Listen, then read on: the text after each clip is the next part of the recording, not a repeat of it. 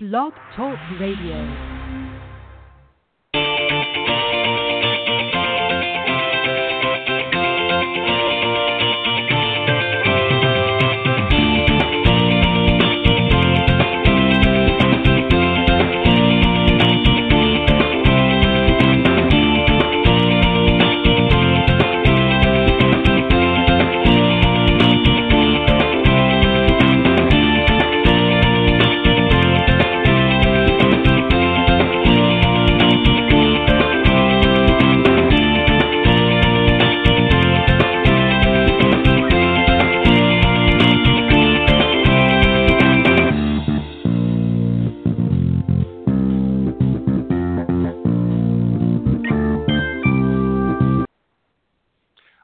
Morning, everybody, and welcome to the Women of Golf Show. I'm Ted Odorico, and right alongside every week, of course, is none other than Legends Tour player and LPGA professional Cindy Miller. And of course, we are the hosts of the Women of Golf Show, and welcome this Tuesday morning, uh, December 6, 2016. And welcome, Cindy, uh, as well. How are you doing? I'm doing great, Ted. Um, Getting ready glad for to be here. Uh, we, and it's coming fast, let me tell you. Believe me, it's coming fast. Um, let me just a quick couple announcements, Cindy, and then we'll get right into the show. We've got lots of uh, uh, good stuff happening this morning, so we want to make sure that uh, we get right to it. But um, obviously, we're live every Tuesday mornings, unless otherwise stated. Uh, go to blogtalkradio.com and type in Women of Golf, and that will take you to our page, which will have the, the featured show, which is airing uh, Tuesdays from 9 to 10 a.m. Eastern Standard Time. And if you can't reach us during the live broadcast, just go to that link, blogtalkradio.com forward slash Women of Golf and just scroll down to the on demand section. And all of our programs, of course, are auto recorded, so you can listen to the recorded version uh, when it's convenient for you. But for those of you joining us live this morning, thank you as always, and we appreciate your support. Uh, also, you can go to itunes.com. Under the podcast section, just type in Women of Golf, and that will take you to the page there uh, through iTunes. Uh, would love to hear from you. Uh, as we mentioned last week, again, we'd love to get some feedback uh, on the show. Uh, you're certainly welcome to call into the program by calling area code 347 945 5855 or you can reach out to Cindy uh, or myself, and our emails are cindy at cindymillergolf.com, and mine, of course, is ted.golftalklive at gmail.com. And if you're interested in being a guest on the show, if you're somebody in the golf industry, whether you're a player, uh, a teacher professional, a coach, uh, or, or, some other area, uh, maybe an entrepreneur in the golf industry, please reach out to us and uh, we'll, we'll do what we can to, to get you on the show here uh, in the new year. We've only got one more show after this, which is next week, and then we're going to be closing off uh, for the rest of the, the 2016 season, and then we'll be picking up probably about the middle, I, uh, I think, uh, Cindy, of January. Give us a good long break and, and, get recouped for 2017, and then we'll be right back in it. So, uh, but we're glad again that you joined us this morning. And uh, Cindy, we've got a great show this morning. We're going to talk about uh, our discussion this week is going to be the five mental keys to make your next round one of your best. And then uh, a little bit later on uh, in the second half of the broadcast, we're going to be uh, featuring Michael Napoleon and Kyle Shay. They're the uh, president and co- uh, CEO, uh, both founders of the company SuperSpeed Golf. They're going to be joining us here in about a half an hour's time. So, again, thanks for tuning in. Uh, but Cindy, before we start into our discussion, I want to give you an opportunity because you've got a great offer, especially since you mentioned Christmas. Uh, Christmas, uh, you've got a great program that you've put together, a great product. why don't you tell the folks about it? Yes, I developed um, a product called the Learn to Hit It Kit. And it really is going to help teach you how to hit the ball clean, airborne, and straight on purpose anywhere. So it comes with a, a small portable golf mat that's very sturdy and will not fly around, and nine foam golf balls, and Golf 101 book by me, a coupon for 10% off any Callaway golf club, so if you don't have any clubs, you can order one seven iron just to teach yourself how to play, and my online course, the Learn to Hit It course, and it's all for ninety nine ninety nine. So if you're interested, go to cindymillergolf.com and click on Learn to Hit It kit.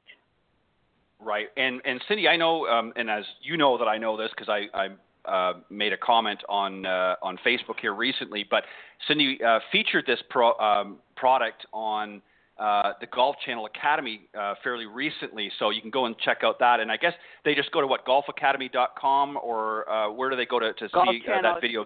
Yeah, well, I would go to golfchannel.com and then type in Cindy Miller Learn to Hit a Kit, and it okay, shows and they'll you be able what, to get what the, yeah what includes in what's included in the kit and um, the, the biggest deal is the online course for those who right. don't know what they're doing and they don't they can't get to the range whether they're too busy after work they don't want to hire a babysitter or they're snowbound you know you can sit there and hit balls and practice in your own house in the living room you know the basement the garage the backyard the front porch wherever even your hotel room right uh, and and that's fantastic and i think cindy you should also call this the no longer excuse uh, kit, how to hit it kit as well, because every you know it's true. I mean, everybody, you know, uh, you know, I'm right on that one. Everybody's well, it's you know, it's snowy out. I can't make it to the rain. Uh, you know, even if it's an indoor range, I, I just don't want to drive through the traffic. So now there's no longer an excuse. If uh, if if you've got the will and the determination to become a better golfer, uh, you certainly want to uh, take uh, advantage of this. And this makes, as I mentioned earlier uh, in in the previous uh, shows, I mentioned this makes a great uh, gift for that golfer in your family that's maybe been struggling over the last little while and you want to help them along, uh, Cindy's got a great product here. So go to cindymillergolf.com to learn more about the Learn to Hit It kit that she's got available for this year, and uh, I know it's going to be very successful. Um, all right, Cindy, we, we got. Um, I want to talk about uh, just some of the uh, mental keys to, to helping uh, make your next round the best one. Obviously, you know we're winding down the season for some, especially up in the Northeast. But uh, for those that can play all year round down here in the South or, or out in the Southwest, um, you know there's no excuse. And uh, this is a, some things that you can do even inside. So the first one I want to talk about is is being prepared, I guess, more physically by eating better and and certainly drinking better, um, drinking lots of water and things like that. And and it's important because if you're not fueling the body correctly, then it's not going to function at its at its peak performance. And and I'm sure you can attest to that. There's probably t- rounds that you've played out there that maybe you weren't feeling your best physically, and maybe you can explain how important it is to, nutritionally to keep our body fueled properly to, to last those 18 holes. You know, it really is, and I don't think you're very aware of the fact that you do need to do that until it's too late. So just take a bunch of little snacks that are real healthy with you and that'll help a lot. And as, and I know that you know your note said to try not to eat too much before you go out. Don't stop at the halfway house and get a big fat hot dog because the sugar's hot, sugar high and lows will kill you. And one of the biggest ones for me is drink water instead of coffee. I'm a coffee fanatic, right. and right. so not a great idea. No, um, you know, and, and that's a great point. You know, Cindy, I, I think and there's nothing wrong with having coffee. Maybe if you want to have a coffee after the round, especially if you're playing an early morning round. Um, you know, if you want to have a, a coffee in the clubhouse later or when you get back home. But the worst thing, especially if you're uh, a, a caffeinated uh, coffee drinker, the worst thing that you want to do is have a couple of cop, cups of, of caffeinated coffee right before you go out to the first tee because you want to talk about first tee jitters. you're gonna you're gonna certainly get them. And you know what? When I was when I was younger and and and a little more stupid, you know, I would do that. You know, we'd go and have a nice big breakfast, my group, and you know, slug back two or three cups of coffee. And two things happen. You know, my my nerves would be jittery, and uh, and I, I sometimes, and I'm not going to get technical, uh, had a difficult time making it to the first turn before I had to bolt for the. but, but anyways, we won't we won't go down that road because we're trying to have a a good family friendly show here. So, but you know what I'm talking about. It's not it's not the best way to fuel your body. And and I think if you want to play, all kidding aside, if you want to play your best golf, you've got to fuel your body uh, correctly. And there's, uh, you know, we're not here to tell you what food you have to eat or, or things like that. But if you're going to eat things that are heavily heavy in carbs uh, or high amounts of sugars or or that type of thing, or even heavy in starch, um, you know, it, it's not going to fuel your body properly. And you raised a great point, Cindy. Is you know maybe take some good healthy snacks that you can keep, uh, you know, in your golf bag or, or in, on the if you're in a, a golf cart. You know, a lot. Then we'll you have the room for a little cooler that you can put in there with some ice, so you can keep it uh, fresh, especially if you're playing in, in here in the south. Uh, and don't go and have that big chili dog, you know, when you hit the turn, because again, you're oh. going to become very lethargic, right? I mean, and you know, we've all done it, right, Cindy? I mean, we've all made that that kind of silly mistake in eating something that we know is not going to fuel our bodies. Um, but uh, with all the the information that's out there now, there's no longer an excuse. Was there ever a time, Cindy, that that you got out there on tour that you just maybe hadn't uh, gotten yourself in, in the right uh, right situation from the get go, and, and and you realized after I shouldn't have maybe had that coffee, or I shouldn't have had uh, you know that to eat because I know it's now it's it's sure. catching up with me. Yeah. Sure. And all kinds of times. And, and right, exactly. So and, and obviously we we develop that uh, as we get older. We realize we get a little smarter and we get more health conscious. But um, so that was that's the number one thing I think is just to eat and drink uh, and be prepared uh, physically with nutrition. And I'm going to throw in there as well, Cindy, um, uh, from as far as physically fit, uh, keeping yourself in shape. And that doesn't mean you have to go and hit the gym and, and you know be powerlifting or anything like that. But you know some good brisk walks, maybe some cardio, maybe some light light work, uh, uh, weight work, excuse me. And also there's a lot of great certified uh, um, uh, professionals out there that specify in the physical parts of the game uh, that are out there, and everything from yoga and you name it, it's out there. And Cindy, I know you know some of the people, uh, Katherine Roberts and many others that are out there that uh, have yoga for golfers, uh, some great ways to get some stretches and things like that. Talk just a little bit about that, how important it is physically to keep yourself in shape too. Well, and that it is totally important. And Karen Palacios Jansen has Fit for Golf, yep. and if nothing else, it's just to be limber and more flexible and being able to move.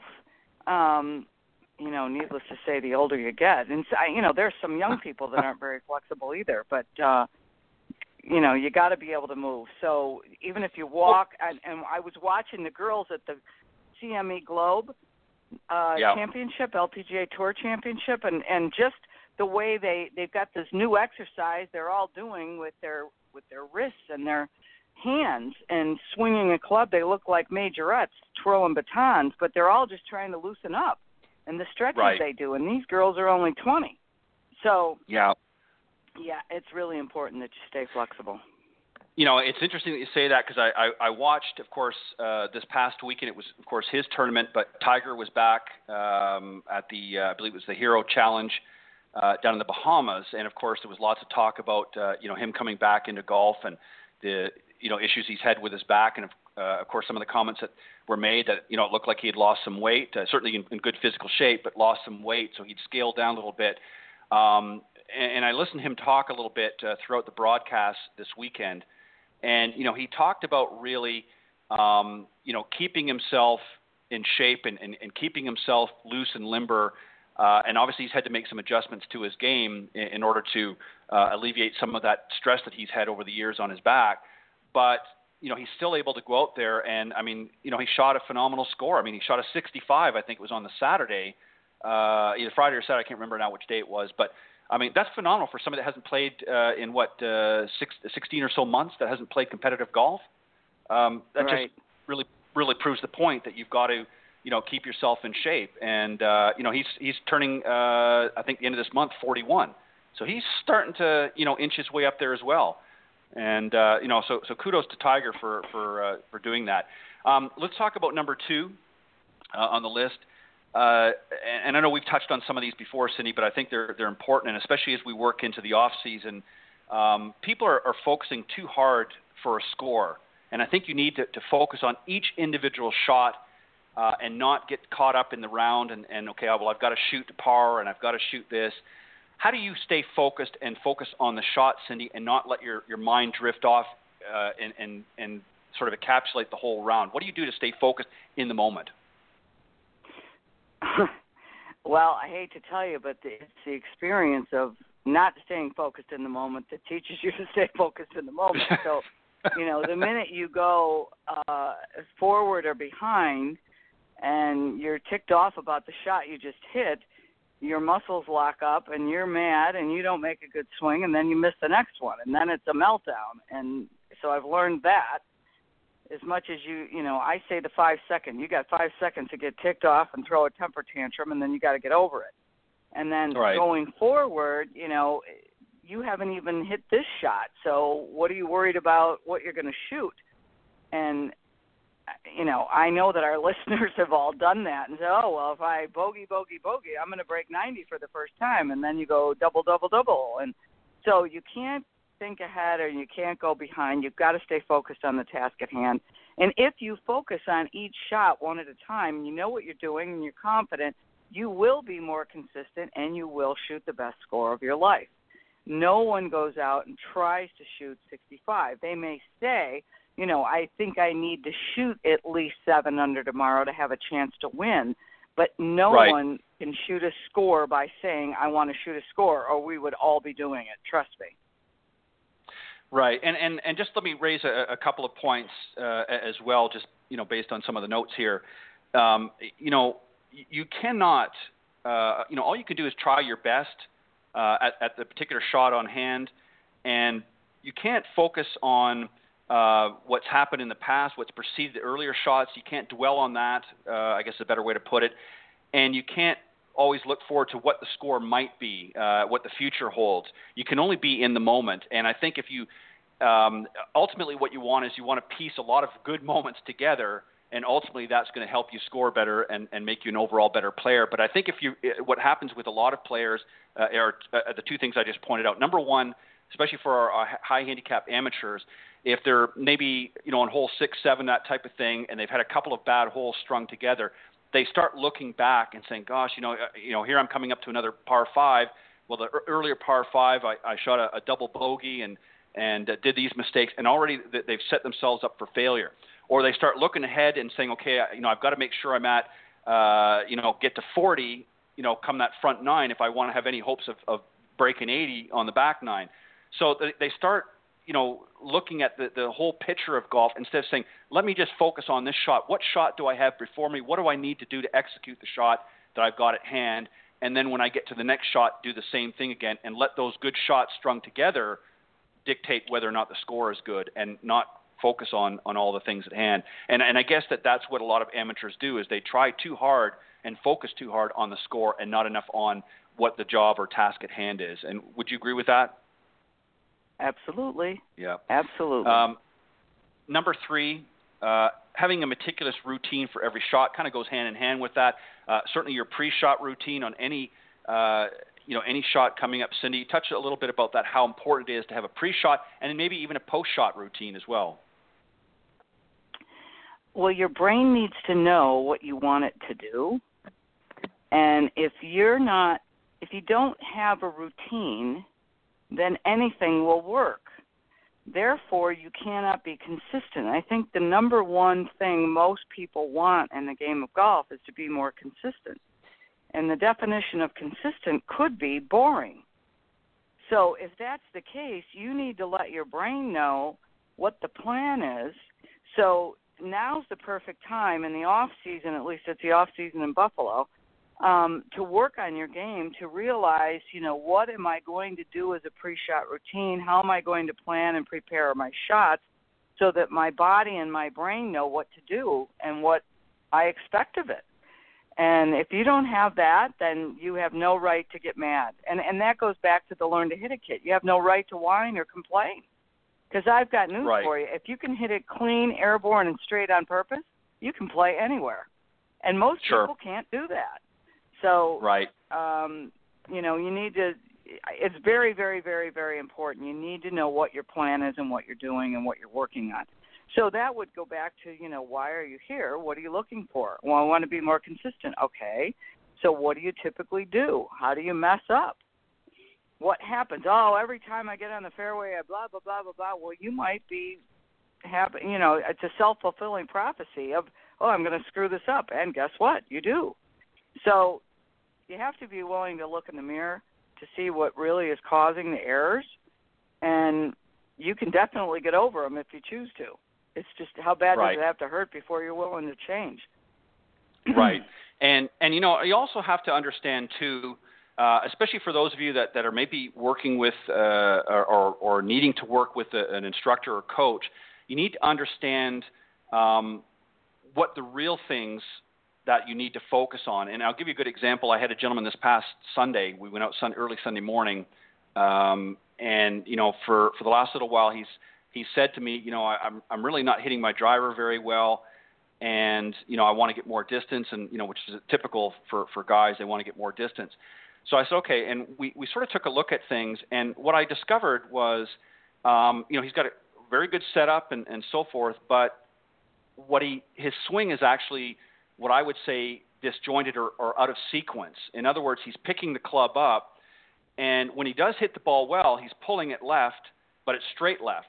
So he's obviously got a, a good um, you know square club face, but his path is not good, and he's just not his swing is not in proper sequence. He's leading the swing with the upper body uh, on the downswing and not uh, the lower body. And so I said to him, I said, you know, we can fix the issue with the driver and, and, and so forth. But I said, if, if you're not fixing the errors or the making the corrections in your swing um, to, to get you in that proper sequence, we can sit here for the next two months and hit ball after ball after ball, but it's not going to change what ultimately is going to happen with your driver if you don't fix what's wrong with the swing right now. And you know, once he kind of let that sink in, he realized that it's really not the driver that he wants to work on. He just wants to be able to hit shots better overall. So we're working on that over the next little while. But you know, again, people have to understand what it is that they're doing and, and why they're. And it goes back to what you always say, Cindy, is why you're there, why you're there in the first place. Um, the other thing that we want to talk about on uh, number four is course strategy, and uh, it, it's worth spending time about this. Obviously, we want to focus on the shot at hand, as we said earlier, uh, but you do have to have a course strategy. And I want to just read you a quote that uh, just kind of goes with what we were talking about a few minutes ago that, from Ben Hogan, and he said that he who misses best wins. Um, what a great statement. Um, how important is course strategy, Cindy, and how important was it to you when you were out on tour? Well, really important because they don't hit the ball that far, and you, you know if you do hit the, it, it doesn't matter what type of player you are. You have to have a course strategy. I didn't know that um, Ben Hogan was the one who said that because I use that all the time. He or mm-hmm. she who misses the best without getting ticked wins is right. what I added to it. But um, I have played golf, and this is going to sound bad, and I don't mean it to sound bad, but I have played golf with people who don't hit the ball as clean as I do who beat me. Yep. And that bugs me. But see, yep. they know what their strengths and their weaknesses are, and mm-hmm. they don't care how pretty it is. They skink it up there and they score. Or they miss yep. the green and they get it up and down and they score.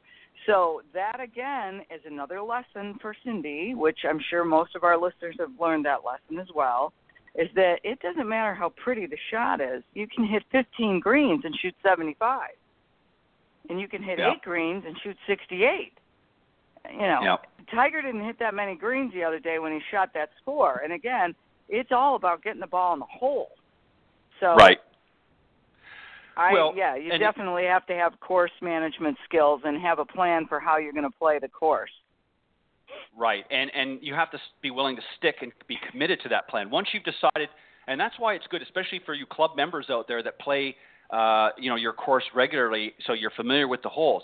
You know, before you get out there on your weekend rounds, you know, think about how you want to play each hole and and how you want to sort of strategize your your round. And think about it before you get out. Don't do it mid round and think, okay, well, gosh, and now I'm scrambling to to try and make par here because I've just shot three bogeys in a row uh, or I've got to make a birdie on the next two holes to get back into contention in my club championship.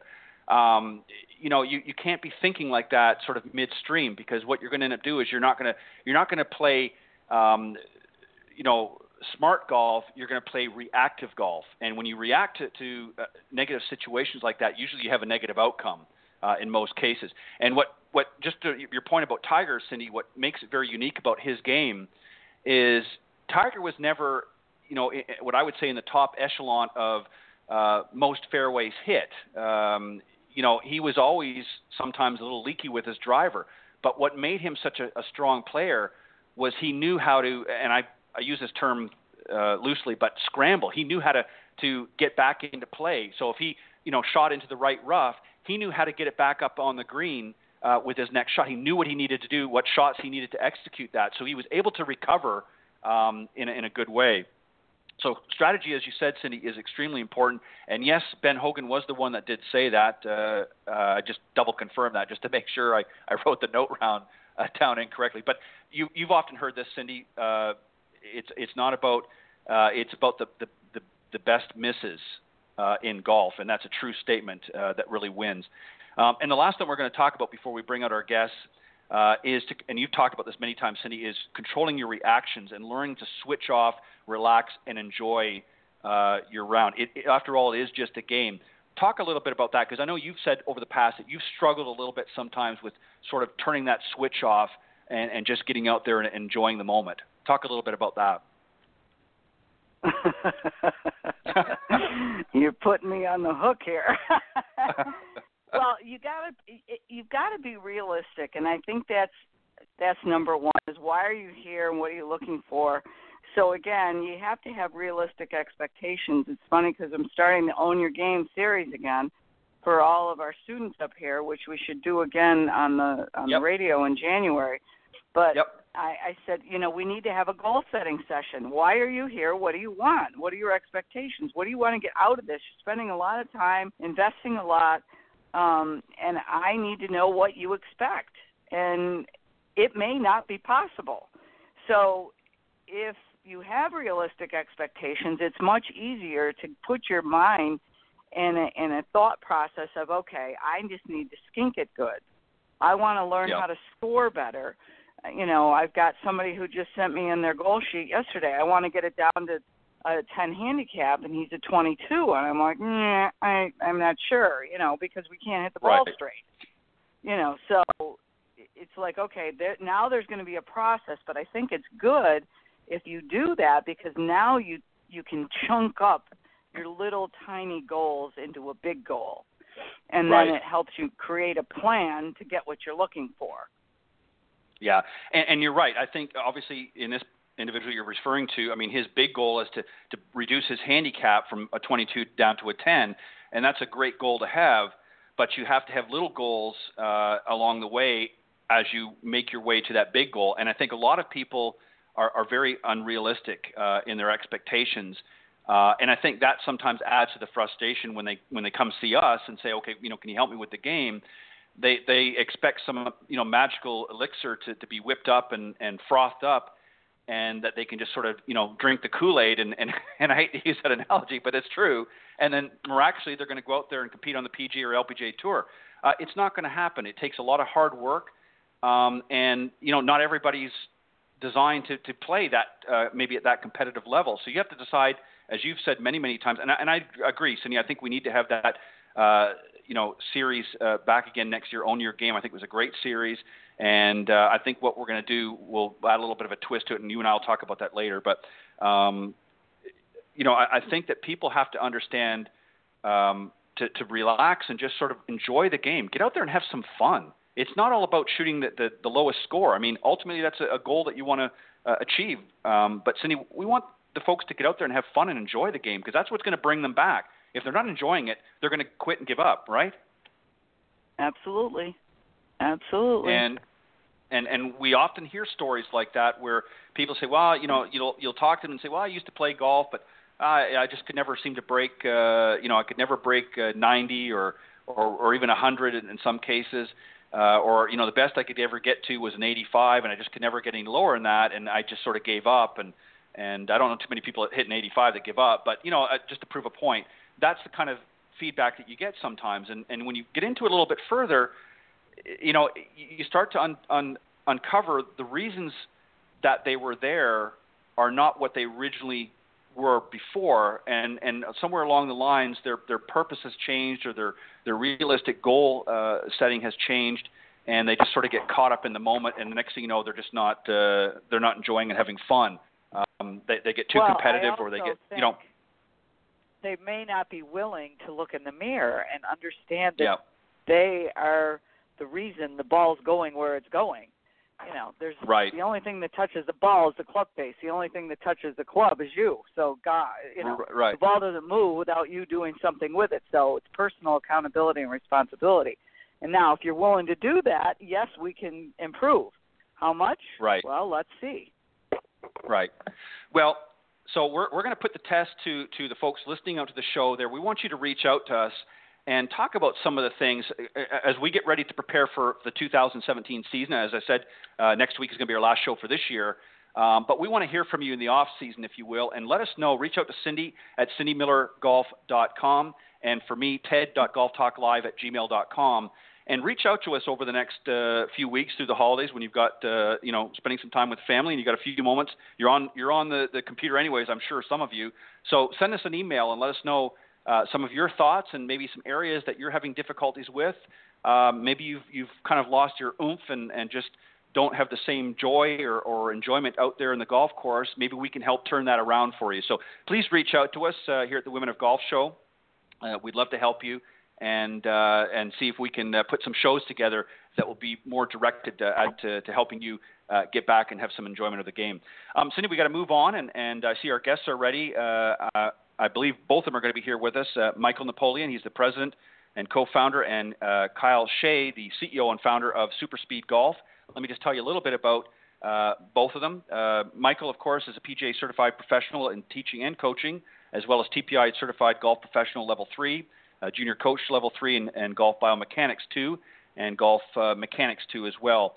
Uh, he believes strongly that uh, innovation, creativity, and proper use of technology are the keys to helping all golfers achieve their goals and increase uh, their enjoyment with some of the game, uh, with the game of golf. And uh, as founder of the Chicago-based coaching performance company Catalyst Golf, uh, Michael has put these principles in direct practice, coaching amateurs and professionals to all kinds of great heights of success out on the golf course.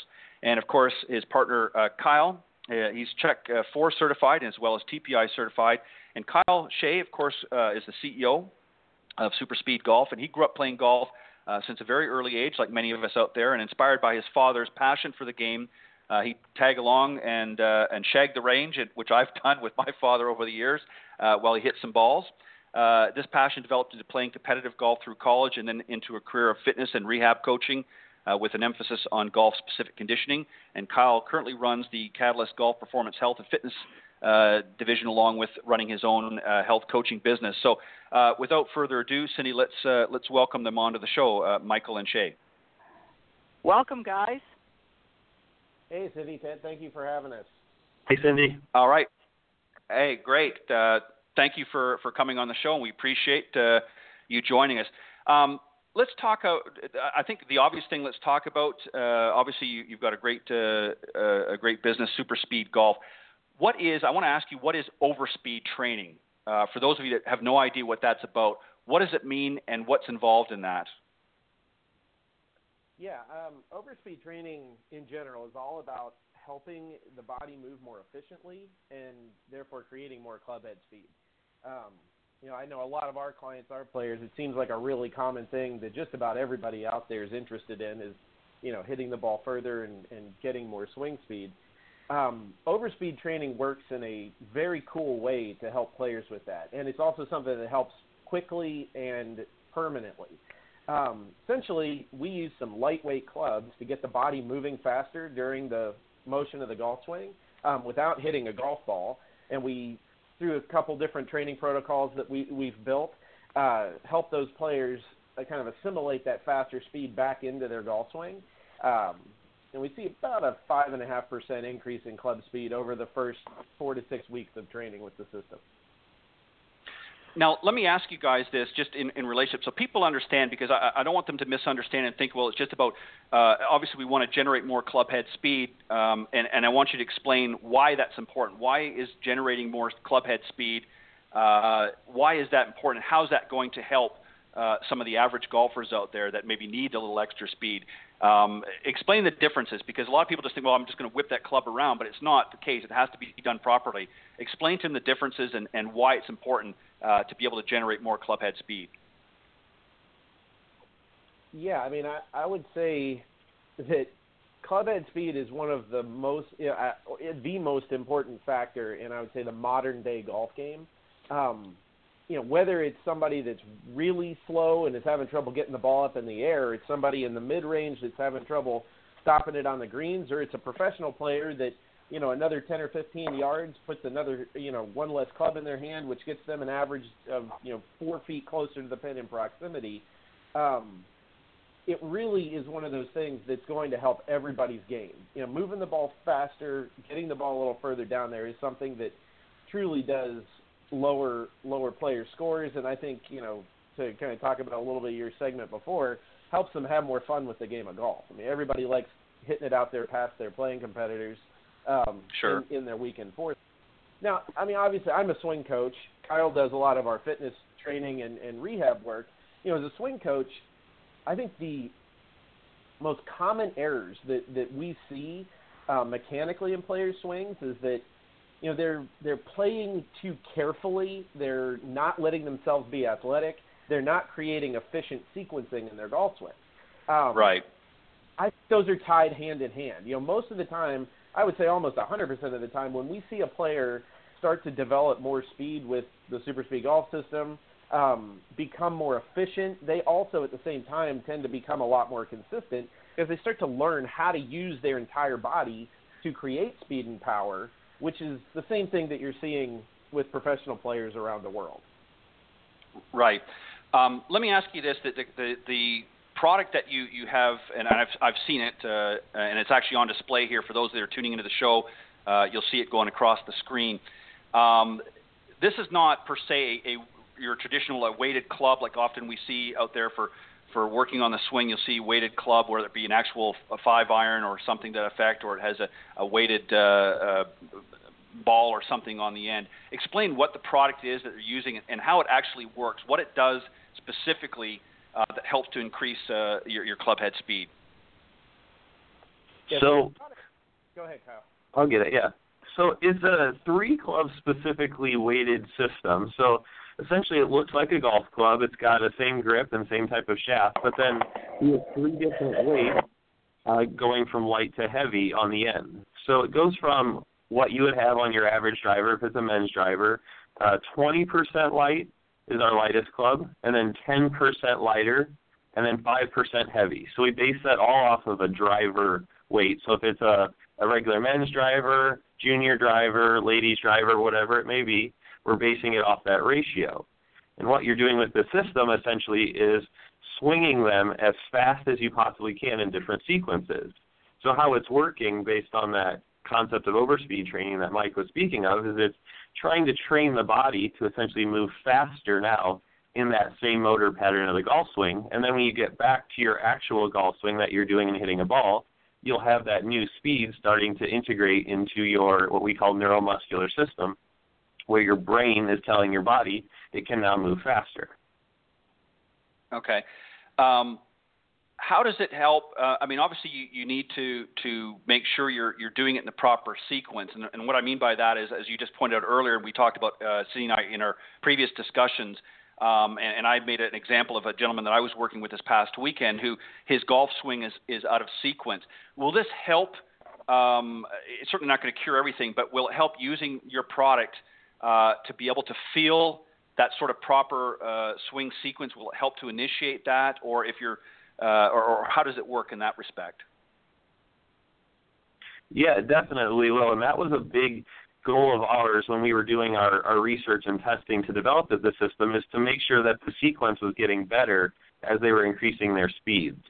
And so what we would find is if you get too light with a club, say you just swing a shaft, which you'll see a lot of people swing to try to get some more speed in their swing, you'll see the sequence become off, much more upper body dominant or arm and hand speed dominant because there's not enough on the end as a weight to actually feel that same pattern as a golf swing.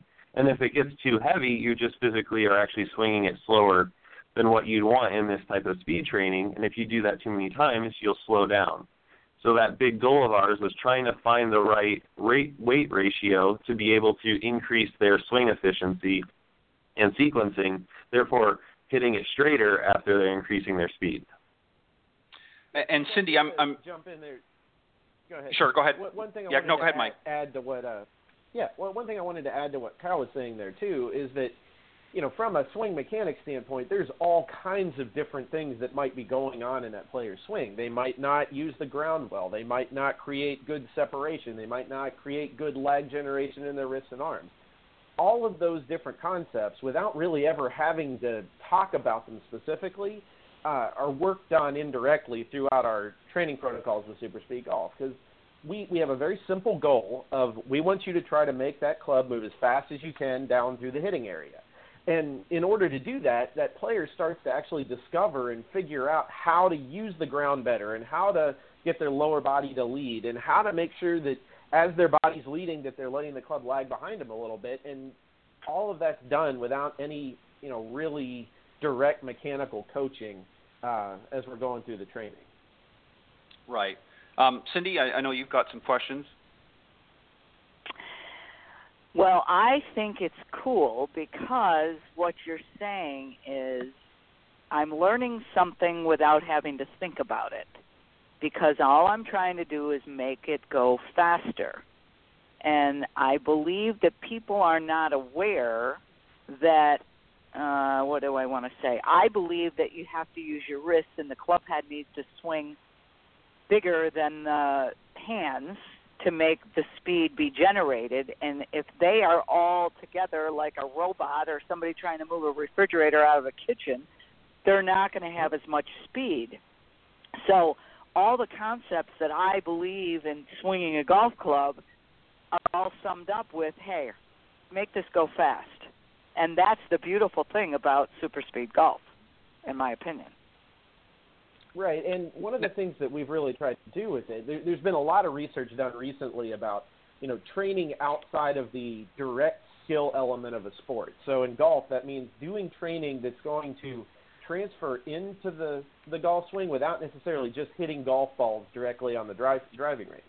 And we've found a lot of good success with that type of a, a training system with super speed because it lets people kind of get out of their own way a little bit. They don't have such a difficult goal of you know that perfect ball strike going on while they're going through this training, they can really let themselves outside of the box a little and start to move the body a little bit differently. We see a lot of development of better athletic sequencing, and really all those things start to come together uh, with again without having to be so detailed and technical with it with that player.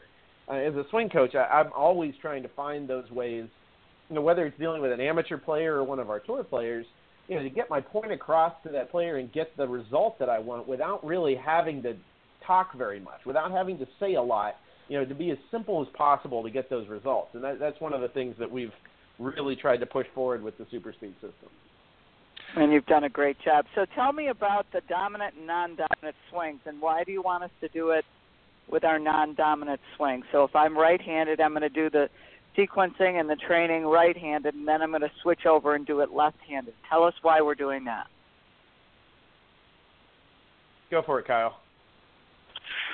Well, Cindy, I had you even doing this on the range down in Naples a couple weeks ago, and I wanted to and I show was that off. We have we have two things. Um, one of them, kind of the obvious thing, is that when we're seeing a player, we often see them become very dominant on one side physically. So in in my profession, you see a lot of injuries or pain type of syndromes, and we found just because of all that one-sided, especially acceleration on the downswing, it creates a lot of torque in the body and a lot of one-sided kind of dominant muscular activation, and the other side seems to very much lag behind. So I see a lot of type of balancing happening in the body after they work through those non-dominant swings. So that's one of the biggest things that helps people not essentially get injured while they're doing this type of training because it's it's strenuous. You're really really going hard at creating this new type of speed. And when you were with me, you can tell you get out of breath and you're working hard. It's like an all-out sprint, and then you're done. And then the second reason, which is a little more technical, and now Mike can add to this as well, is that we're working also on creating some muscle activation to be able to stabilize this new speed we say a few different terms. It could be uh, decelerate this new speed or also post into that lead side, as a, a swing instructor might say. All these new muscles need to be activated to now stop this speed at some point during that downswing into the finish. Otherwise, we also hurt ourselves. So there's a, there's a saying out there that essentially you can only accelerate as fast as you can decelerate. And if you can't decelerate, your body will almost keep the brake mechanism on that says, I'm not going to let you go any faster in your new golf swing that we're trying to create. Yeah, and that's a very big thing as part of the training. Uh, you know, non-dominant training, whether it's with the super speed system or with clubs by itself, there, there's a lot of incredibly important things that go on there in the body. And, and the biggest one from a speed and power standpoint is what Kyle what Kyle's talking about there biomechanically with segmental energy transfer. So, you know, essentially when you make a golf swing, your lower body posts or stabilizes on the lead side at some point before you hit the ball. And that transfers energy up the chain to the torso, which then transfers energy to the arms and the wrists and the eventually the club head, which is what gives us that explosive power that we see with a lot of tour players, even though they don't look like they're swinging that hard. So when you swing on the opposite direction, when you swing in the opposite direction, you're now actually loading the swing into what's going to become your lead side of your golf swing. So you're activating a lot of the musculature around that, around those joint segments. You're basically getting things ready to go that they're going to be able to stabilize more aggressively in your golf swing, and therefore transfer more energy throughout the body and result in more club speed. So let me ask you a question. The kinematic sequence of really good tour players, they basically stop, and that's what you're talking about. Their lower body stops. Stop. Yes? Um, yeah, okay.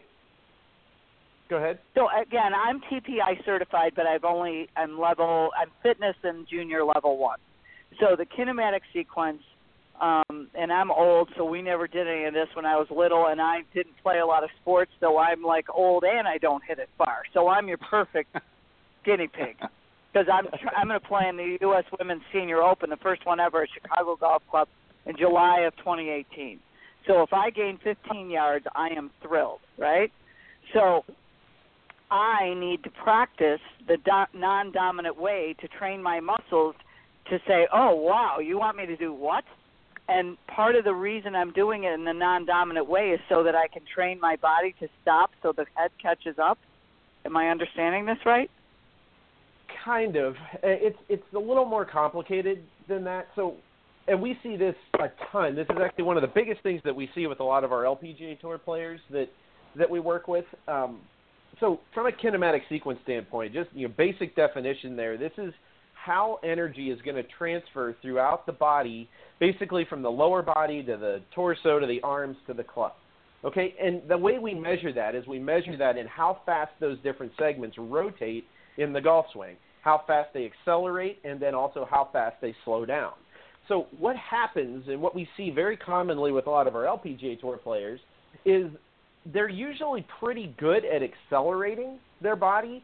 They're not very good at transferring energy up to the upper body segment. So what we'll see in the kinematic sequence is we'll see the like let's take the pelvis for example. The, let's call that the lower body. We'll see the pelvis accelerate, but then we we'll kind of just see it kind of keep going or very slowly decelerate and energy transfer to the next chains up. What we want to see and what we would what we would compare that to like some of the the most powerful swings in the world is you're going to see the pelvis accelerate and then you're going to actually see it peak or then start to decelerate very suddenly and very quickly and all of this happens within a couple milliseconds before the swing. So it's nothing you're ever thinking about doing. It's like a fingerprint of efficiency but when that pelvis accelerates and then decelerates really quickly, what you'll see is you'll see this huge exponential jump in rotational velocity going to the next segment up, which in this case would be the torso. And then that happens again very soon after that, going to the arms and the club. Again, nothing we would ever try to directly coach with a player. It's it's all indirect drills that are going to hopefully increase that efficiency fingerprint in their swing. So, I- we can let me just say one more thing. Basically, what you're saying is, if you do the overspeed training with super speed golf, you're going to improve improve all of the above, even if you don't understand it and you don't have to think about it, and you're going to hit it further. Is that true? True. And we tell most of our players to never even think about or try to understand any of that. We just measure it and kind of keep track of how they're doing and if they're getting better or not. Good. I love Hmm. being brain dead. Very good. yeah. well, I got, I got, I have two, uh, two questions, uh, guys. Um, number one, did you get on video uh, your your session with Cindy a couple of weeks ago in Naples? uh, and if so, I'll give you my email address. I'd, I'd love to get that. Um, all kidding aside, let, let me ask you. Um, you know, I'm just kidding, Cindy. Um, let me ask you guys this this question though. Uh, uh again, the differences between men and women um, with your product. Is it an adjustable product that uh, because obviously there are physical differences between men and women. Uh, men tend to be um, not in every case, but tend to be a little physically stronger. Uh, is there? How do you decide? Okay, if this particular uh, product here is is going to be for this person. I'm six foot four as an example, and uh, about 200 pounds, fairly lean. Uh, Cindy, you know, is you know I don't know your height, but a little bit shorter Five, and six. maybe not quite. Okay, so maybe not quite as strong as me. Um, is this a product that you can can be adjusted for the differences between her and I? Let's say as an example, and what needs to be done. Yeah, we uh, we have multiple systems, and we base it actually more on your own current driver. So that's more of what we're looking at instead of actually the person as much. Uh, so okay. with the, the men's set, we base it on just a, a standard men's driver. So generally, most men out there are playing a 60 to 65 gram shaft, and then just a standard head and, and grip. Uh, tour players may be a little different, long drivers, that type of thing. So we just based our based our weighting structure for the men's set off of that. So for you, Ted, you would use our men's set no matter if you're five foot six or six foot five. It's whatever okay. kind of driver you're going to be in, which would be generally like a 44 to 45 inch driver. And then right. for Cindy or other other women, a lot of times they have a lighter shaft. Not all women, maybe collegiate women might play a men's driver with a men's shaft, but for Cindy, she may play a 50 gram shaft or 55 gram shaft in a lighter head, maybe a thinner grip. And so what we do there is we based our women's set off of kind of more of a standard women's driver. So it'll be a little bit lighter through the lightest club, but our two clubs in that system that will be her heavier clubs will also be the same in your set. So we didn't try okay. to make it too complicated by differing the sets, but we wanted to make sure to keep that weighting structure I spoke of in the beginning, where it goes from a 20% lighter club, 10% lighter club, and 5% heavy, at least fairly accurately around there. And then our junior sets, we have scale within that as well. So we're just launching two new junior sets for ages 5 to 7 and 8 to 10 year olds uh, next week, actually. Um, but yeah, we tried to cover all the kind of the bases there and make that weighting structure accurate within their own driver.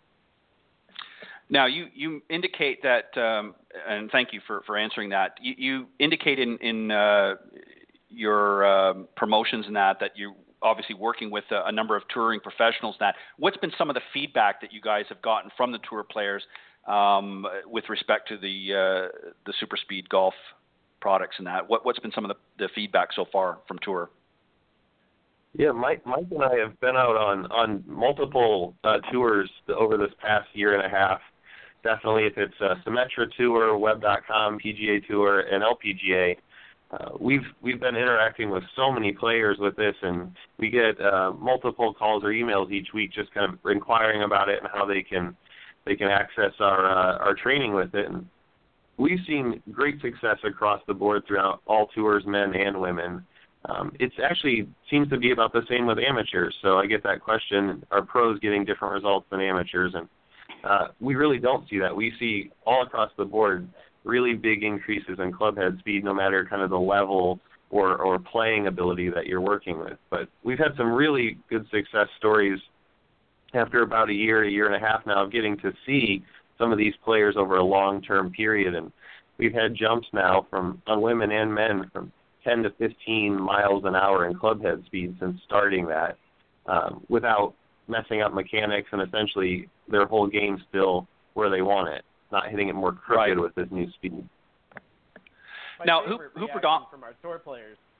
Um, just to, my favorite reaction from our tour players is actually after they start going through the system, and most of them have some type of launch monitor sitting there, and go back and measure their driver speed, and it you know jumps up six or seven miles an hour right off the bat, and they just kind of look down and they're like, "Did you change something? Like, did you change a setting?" Like, no, because it, it it really does feel pretty much the same as the swings they were making right before that.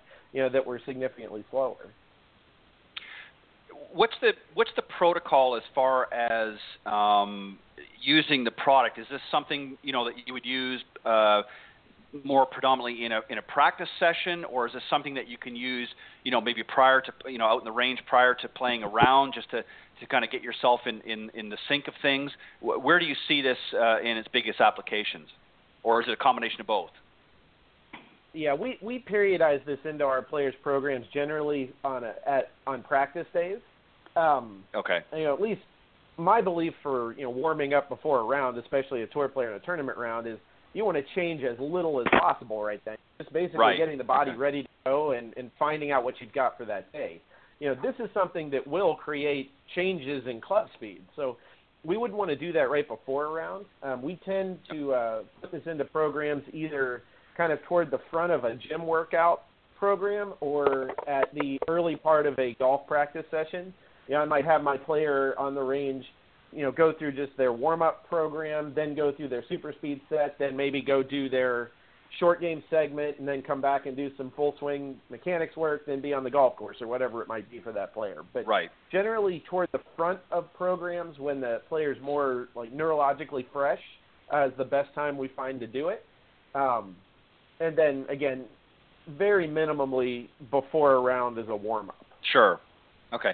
And, and what about uh, you know, as far as your market and that, is this predominantly something that you're looking to uh, get out to the consumers, or is this something also that you're wanting, uh, you know, the teaching pros like Cindy and I, or, or coaches out there, uh, to sort of add into their repertoire uh, with their teaching uh, uh, programs and things like that? Is this something that you're looking for, for teachers to sort of grab onto as well and, and have it on hand as a as a, a product to to use in their teaching practices?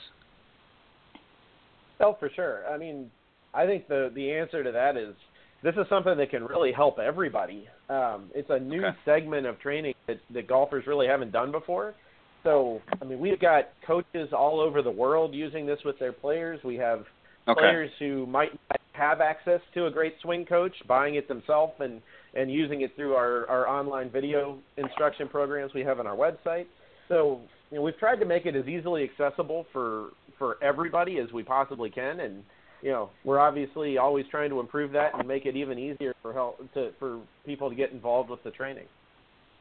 All right, um, and and I guess lastly, the important question is for those tuning into the program, uh, where can they go to learn more information and uh, maybe get their hands on on the product?